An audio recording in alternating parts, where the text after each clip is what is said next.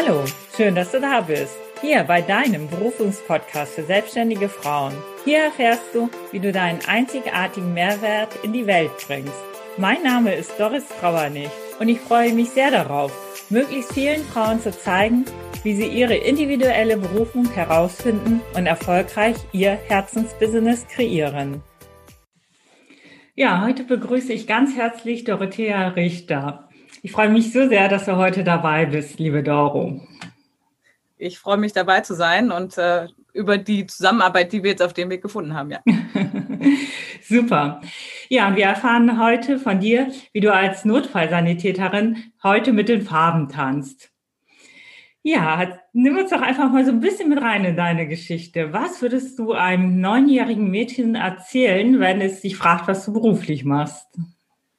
Ja, das ist immer so ein Punkt, da muss ich ein bisschen ausholen oder äh, ausholen und zusammenfassen in einem, weil ich äh, sozusagen geteilt bin, was meinen beruflichen Werdegang angeht. Also ich bin seit 17 Jahren in der Notfallrettung tätig, entsprechend als Notfallsanitäterin und habe das auch zu einem ganz, ganz kleinen Pensum immer noch mit dabei, mit einem Dienst in der Woche ähm, weil einmal Retter, immer Retter, das kriegt man einfach auch nicht raus. Aber tatsächlich bin ich jetzt auch schon seit mehreren Jahren selbstständig als Pflanzenfärberin. Das kann man sich mal ein bisschen schwierig vorstellen, weil Pflanzenfärbung ist ja jetzt nicht das, was man so klassisch kennt, aber ich mache sozusagen Wollebunt. Und das Ganze nicht mit Chemie, sondern mit den Farben der Natur, die ich aus Pflanzen gewinnen kann. Super. Und äh, wie bist du dazu gekommen? Ja, das fing letztendlich an in der Schwangerschaft mit dem ersten Kind. Ähm, ich habe immer gesagt, wenn ich mal Kinder kriege, dann höre ich auf mit Leben retten, weil es ist ja doch auch immer mit einem gewissen ähm, Risiko verbunden. Ganz hat das nicht geklappt, aber mit äh, zu viel Arbeit in der Notfallrettung und Zusatzfunktionen und Leitungsfunktionen habe ich gemerkt, ah, Burnout nicht gut. Ich brauche einen Ausgleich und habe mich dann wieder der Handarbeit gewidmet, die ich schon durch Oma und Mama äh, lernen durfte habe das Stricken angefangen, habe dann festgestellt, es gibt schöne Wolle, aber ich will die Wolle in der Farbe, wie ich sie möchte. Und so hat sich das dann letztendlich entwickelt, dass ich über die Schwangerschaft zum Stricken, zur Wolle, zum selberfärben gekommen bin. Ja, das äh, hört sich sehr interessant an. Also ein sehr interessanter Weg.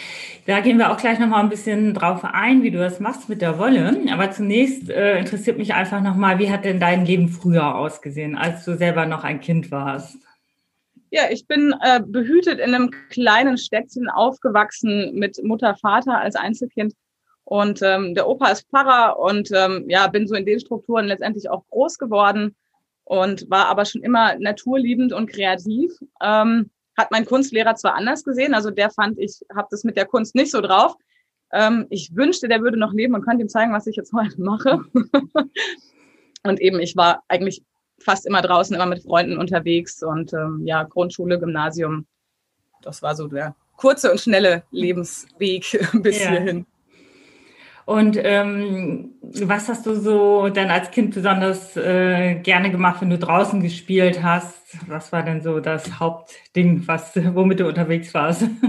Klettern, klettern, im Dreck spielen, Hütten bauen, ähm, eigentlich eher so die ganzen Jungsaktivitäten. Ich habe Fußball gespielt, äh, viel Sport gemacht, aber tatsächlich auch ein bisschen Mädchen war ich damals auch. Ich habe auch Ballett getanzt, 18 Jahre.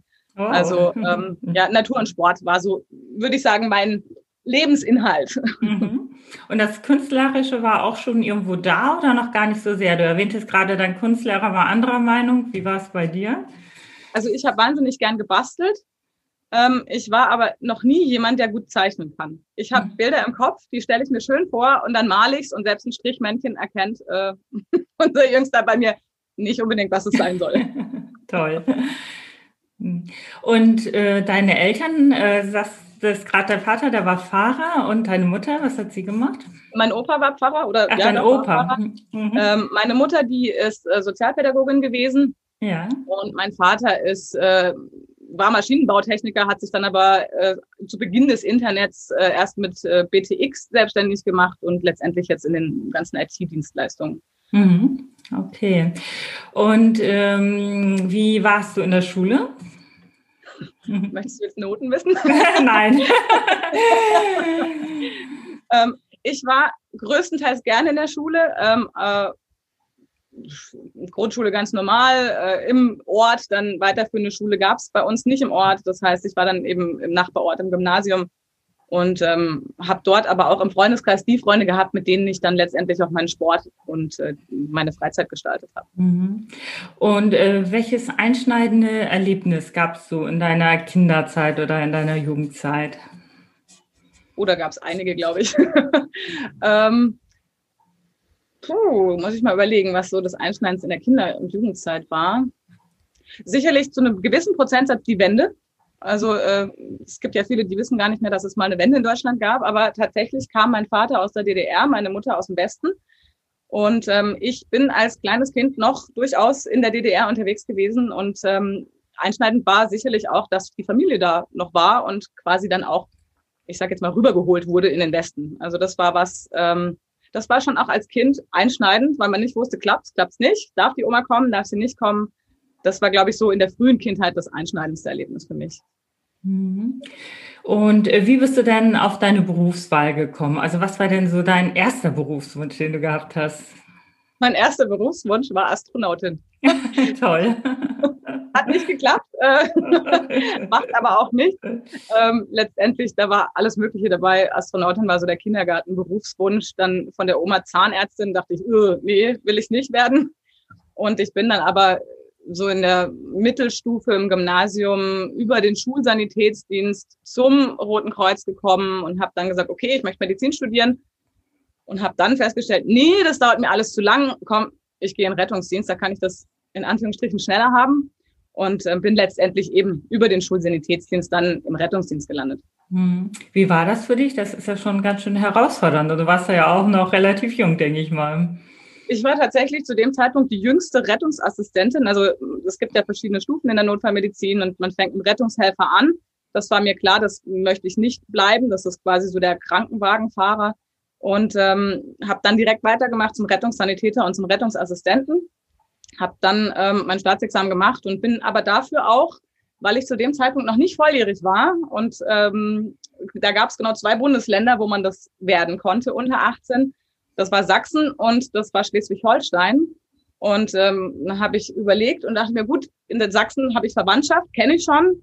Dann einmal durch die komplette Nation ab nach Schleswig-Holstein und bin nach Kiel gezogen, um die Ausbildung zu machen. Also das war sicherlich auch ein einschneidendes Erlebnis und auch ein wichtiges Erlebnis, um Selbstständigkeit und ähm, ja, frei sein sozusagen leben zu können. Ja, auf jeden Fall. Sehr interessant. Und ähm, ja, in der Tätigkeit, so was hat das mit dir gemacht als äh, Rettungssanitäterin? Oh, das hat viel gemacht, glaube ich. Ähm, es hat die Augen so ein bisschen geöffnet zu dem, wie die Welt wahrgenommen wird oder wie auch die Medizin wahrgenommen wird, ähm, wie der Stand des Rettungsassistenten oder jetzt Notfallsanitäters wahrgenommen wird. Der ist leider in der Öffentlichkeit trotz Klatschen auf Balkonen nicht unbedingt so, wie man es erwünschen würde. Und klar, der Kampf um Leben und Tod, das macht was mit einem. Das macht definitiv was. Das war auch der Grund, warum ich gesagt habe, mh, hm, also mein Leben lang möchte ich es vielleicht nicht machen. Ähm, jeder, der schon mal schwanger war und Kinder gekriegt hat, weiß, das äh, macht auch hormonell vieles. Man wird vielleicht noch ein bisschen emotionaler und habe auch gemerkt, ich kann die Distanz nicht mehr so wahren, wie ich sie früher wahren konnte und nehme mehr nach Hause mit an Eindrücken. Und ähm, man wird nicht zum Pessimisten, das sicherlich nicht. Also ich bin immer noch optimistisch und freue mich über jedes Leben, das ich retten kann. Aber in manchen Momenten, ja, hat man schon so einen Stein am Bein, sage ich mal, den man ab und zu mitschleppt. Also jetzt nicht immer, das wäre schlecht. Aber ähm, ja, man guckt manche Sachen vielleicht auch ein bisschen kritischer an. Das ja. mit Sicherheit. Ja, du sagtest ja, äh, ähm, du wusstest dann schon, du willst es nicht dein Leben lang machen. Du bist ja da eingestiegen. Wann kam denn so das erste Mal die Überlegung, Mensch, ich möchte vielleicht was anderes machen? Und hattest du da schon Ideen, was das denn sein könnte?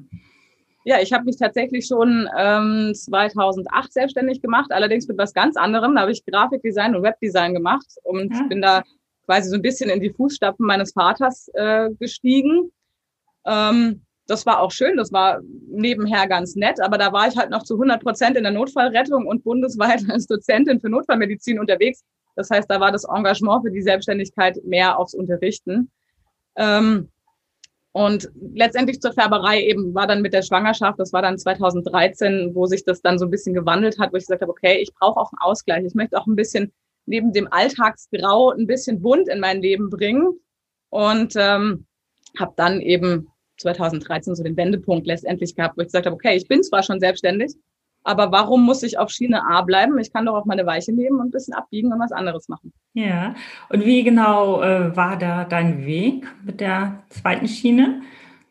Ja, letztendlich äh, war es erstmal so für mich. Ich wollte Wolle haben, äh, wo ich wusste, wo sie herkommt, äh, möglichst regional sogar und ähm, dann eben auch die Farben. Und dann probiert man sich natürlich aus, äh, kauft Bücher, liest im Internet und habe mir dann quasi autodidaktisch das Ganze so ein bisschen näher gebracht. Und ja, was mir gefallen hat, hat dann auch Freundinnen gefallen und dann wurde das immer mehr und mehr. Und irgendwann meinte dann eine Freundin, du, wieso verkaufst du die Sachen eigentlich nicht? Du bist doch eh selbstständig. Dann, warum eigentlich nicht? Äh, warum nicht meine Freude an den Farben und an der Wolle teilen? Und ähm, so hat sich dann das letztendlich entwickelt. Hm. Und wie hast du denn auch deine Kunden dafür gewonnen, um da letztendlich auch ein Geschäft draus zu machen? Das war letztendlich eigentlich alles online. Man ist ja dann immer schon so in ähm, einschlägigen Gruppen und Foren unterwegs, wo es um Stricken, Handarbeiten, Wolle und so weiter geht. Und ähm, da gab es verschiedene Plattformen, wo man auch dann so in Form von Online-Veranstaltungen seine Sachen zeigen und anbieten konnte. Und so habe ich angefangen. Und dann habe ich 2016 da war ich schwanger mit dem zweiten, hochschwanger beschlossen, hey komm, hier ist eine Messe. Du warst noch nie auf einer Messe ähm, als Aussteller, machst du mal. Ja, das war, da bin ich einmal zack ins kalte Wasser gesprungen und es hat funktioniert und damit war es quasi passiert. Was genau hat da funktioniert? Was ist da passiert auf dieser Messe? Ja, ich dachte mir damals, komm, fährst du mal hin und wenn einer einen Strang Wolle kauft, ist super. Und ich bin mit vollem Auto hier gefahren und mit leerem Auto zurück und war total geflasht und habe gesagt, ja, das ist, das ist scheinbar, gefällt es nicht nur mir, sondern das gefällt auch den Leuten da draußen und da musst du weitermachen. Hm. Ja, und ähm, hast du auch Unterstützung oder machst du das alles ganz alleine? Ich habe es am Anfang ganz alleine gemacht tatsächlich. Also ich war so eine Einzelkämpferin, selbst und ständig. und ähm, dann kam, ich meine, das war glaube ich 2018, der Moment, wo ich mir vor einer Messe den Finger gebrochen habe und äh, ja, Färberei ist Handwerk. Für Handwerk braucht man seine Hände. Und dann habe ich festgestellt, oh, wie bereite ich jetzt weiter vor? Habe dann in meiner Facebook-Gruppe einen Hilferuf gestartet und habe gesagt, wer kann mir helfen? Bitte, bitte, ich brauche Unterstützung. Und wurde da dann auch von Freunden und, ähm, und Bekannten auch unterstützt und habe so dann ähm, eine sehr treue Praktikantin mitgewonnen. Mittlerweile macht mein Vater mit. Und ähm, ja, jetzt inzwischen auch für die ganzen Online-Geschichten mit virtueller Assistenz. Ja, und ähm, für wie wichtig hältst du das, sich da auch nochmal Unterstützung zu holen? Ab einem gewissen Punkt ist es definitiv wichtig. Ich denke, man muss in erster Linie erstmal so seinen Weg gefunden haben, dass man eine Basis hat, auf der man auch aufbauen kann. Äh, weil wenn ich einen riesen Lego-Haufen zwei Leute setze und sage, bau ein Haus und sage aber nicht, ob es grün oder blau werden soll, dann wird es schwierig. Das heißt, für mich war wirklich erstmal der Punkt zu sagen, okay, ich muss meinen Weg erstmal finden, in welche Richtung möchte ich eigentlich gehen. Und äh, in dem Moment, wo die Basis dann steht, und sich das Ganze ja dann auch in größere Dimensionen entwickelt oder entwickeln soll, ist es sicherlich sinnvoll, dass man auch selber fokussiert bleiben kann und äh, eben auch Aufgaben verteilen kann. Ja, was sind denn deine Pläne jetzt so in den nächsten fünf Jahren? Also wie äh, stellst du dir das vor? Was soll bis dahin alles passiert sein? Was ist, gibt es da irgendein Ziel, was du dir gesetzt hast oder eine Richtung? Da gibt es ein Ziel. Ähm, man sieht im Hintergrund meine aktuelle Werkstatt. Meine aktuelle Werkstatt ist schön, ist klein, ist gemütlich, aber klein und gemütlich macht manche Arbeitsabläufe etwas, sagen wir es, mühseliger. Das heißt, äh, eigentlich war es schon für letztes Jahr geplant. Da kam dann leider Corona dazwischen, dass wir ähm, mit der ganzen Färberei umziehen in andere Räumlichkeiten. Und das ist nach wie vor das große Ziel, ähm, was hoffentlich jetzt dieses Jahr dann auch klappt, dass wir uns räumlich vergrößern und damit natürlich das Ganze auch weiter ausbauen können. Okay. Was ähm, würdest du denn jemandem empfehlen, der jetzt auf der Suche ist nach der Berufung? Also er hat jetzt einen Beruf, so wie du zum Beispiel, und er weiß, das ist jetzt nicht alles, irgendwie was muss sich verändern und ähm, derjenige hat überhaupt gar keine Idee, was er machen kann. Welche drei Tipps hättest du für ihn?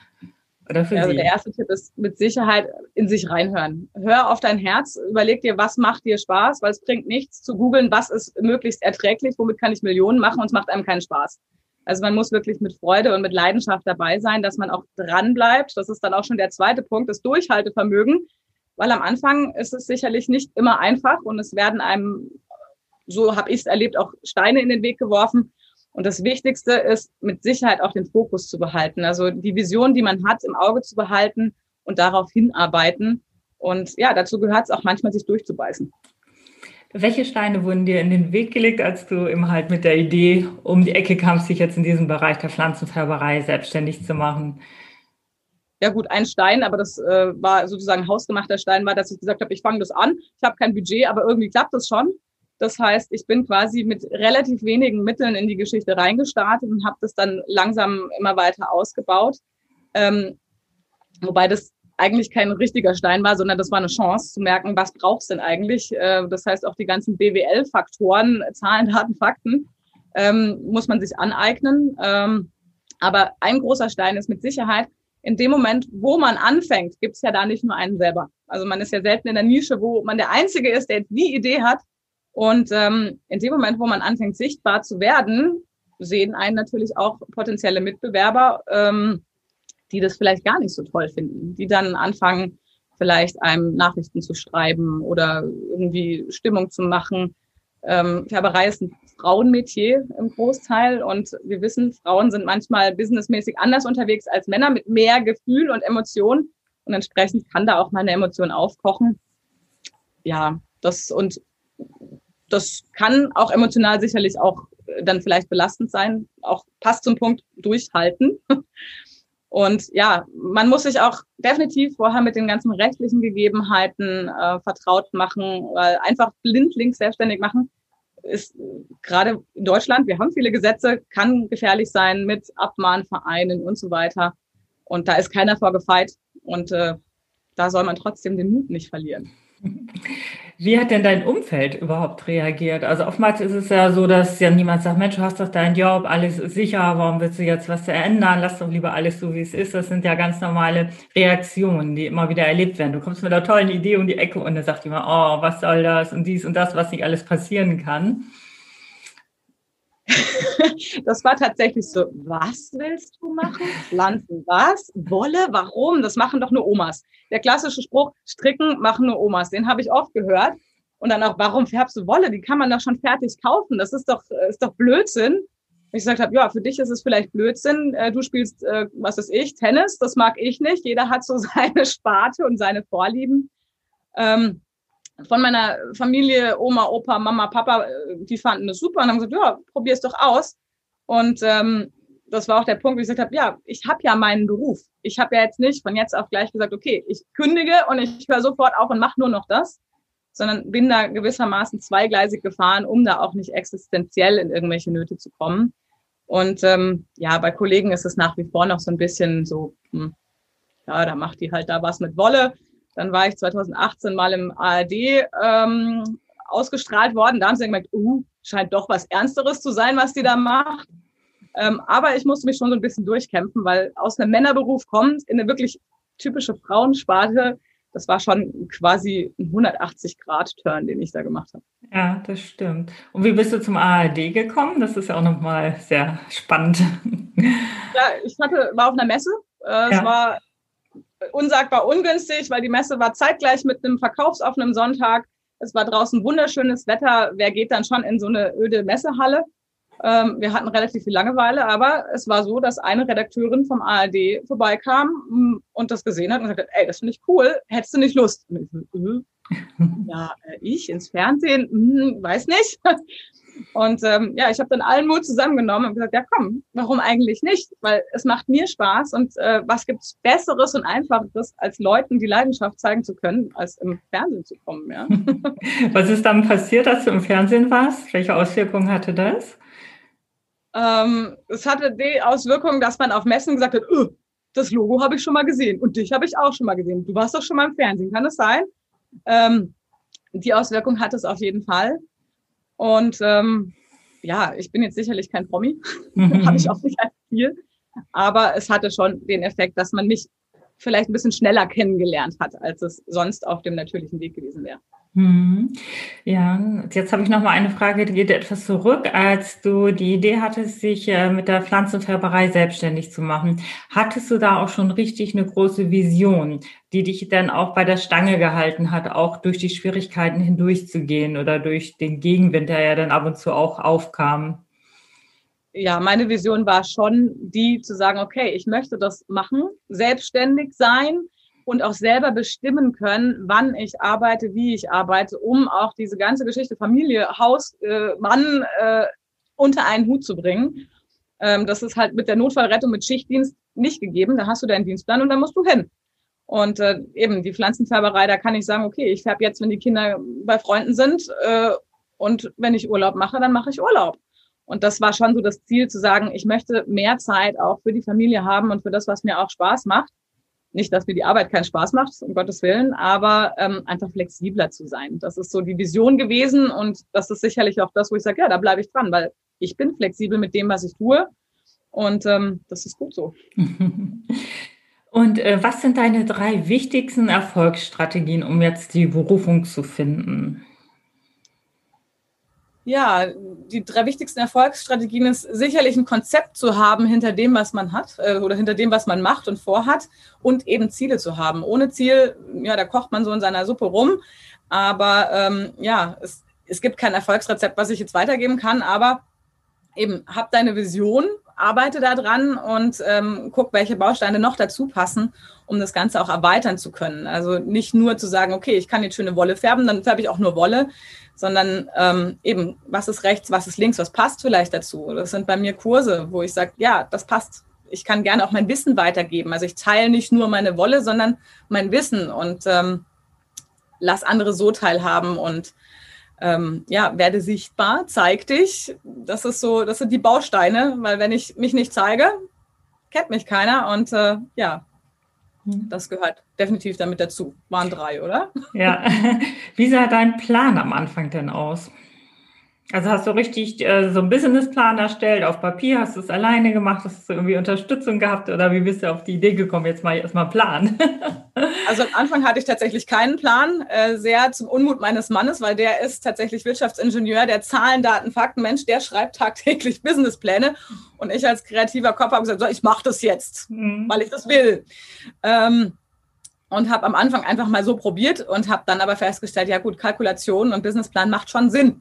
Es geht durchaus einfacher ähm, und ja, Planung ist definitiv das A und O. Sei es, was die Zahlen angeht, sei es, was die Färbungen angeht. Und äh, ja, von dem her habe ich schnell gemerkt, ich brauche einen Plan, habe mir den Plan erstellt und ja, danach arbeite ich jetzt auch. Mhm. Ja, das hört sich sehr gut an. Ganz wichtiger Faktor. Äh, was habe ich dich noch nicht gefragt, Doro, was du noch unbedingt sagen möchtest, was noch wichtig ist, deine Message jetzt hier auch nochmal?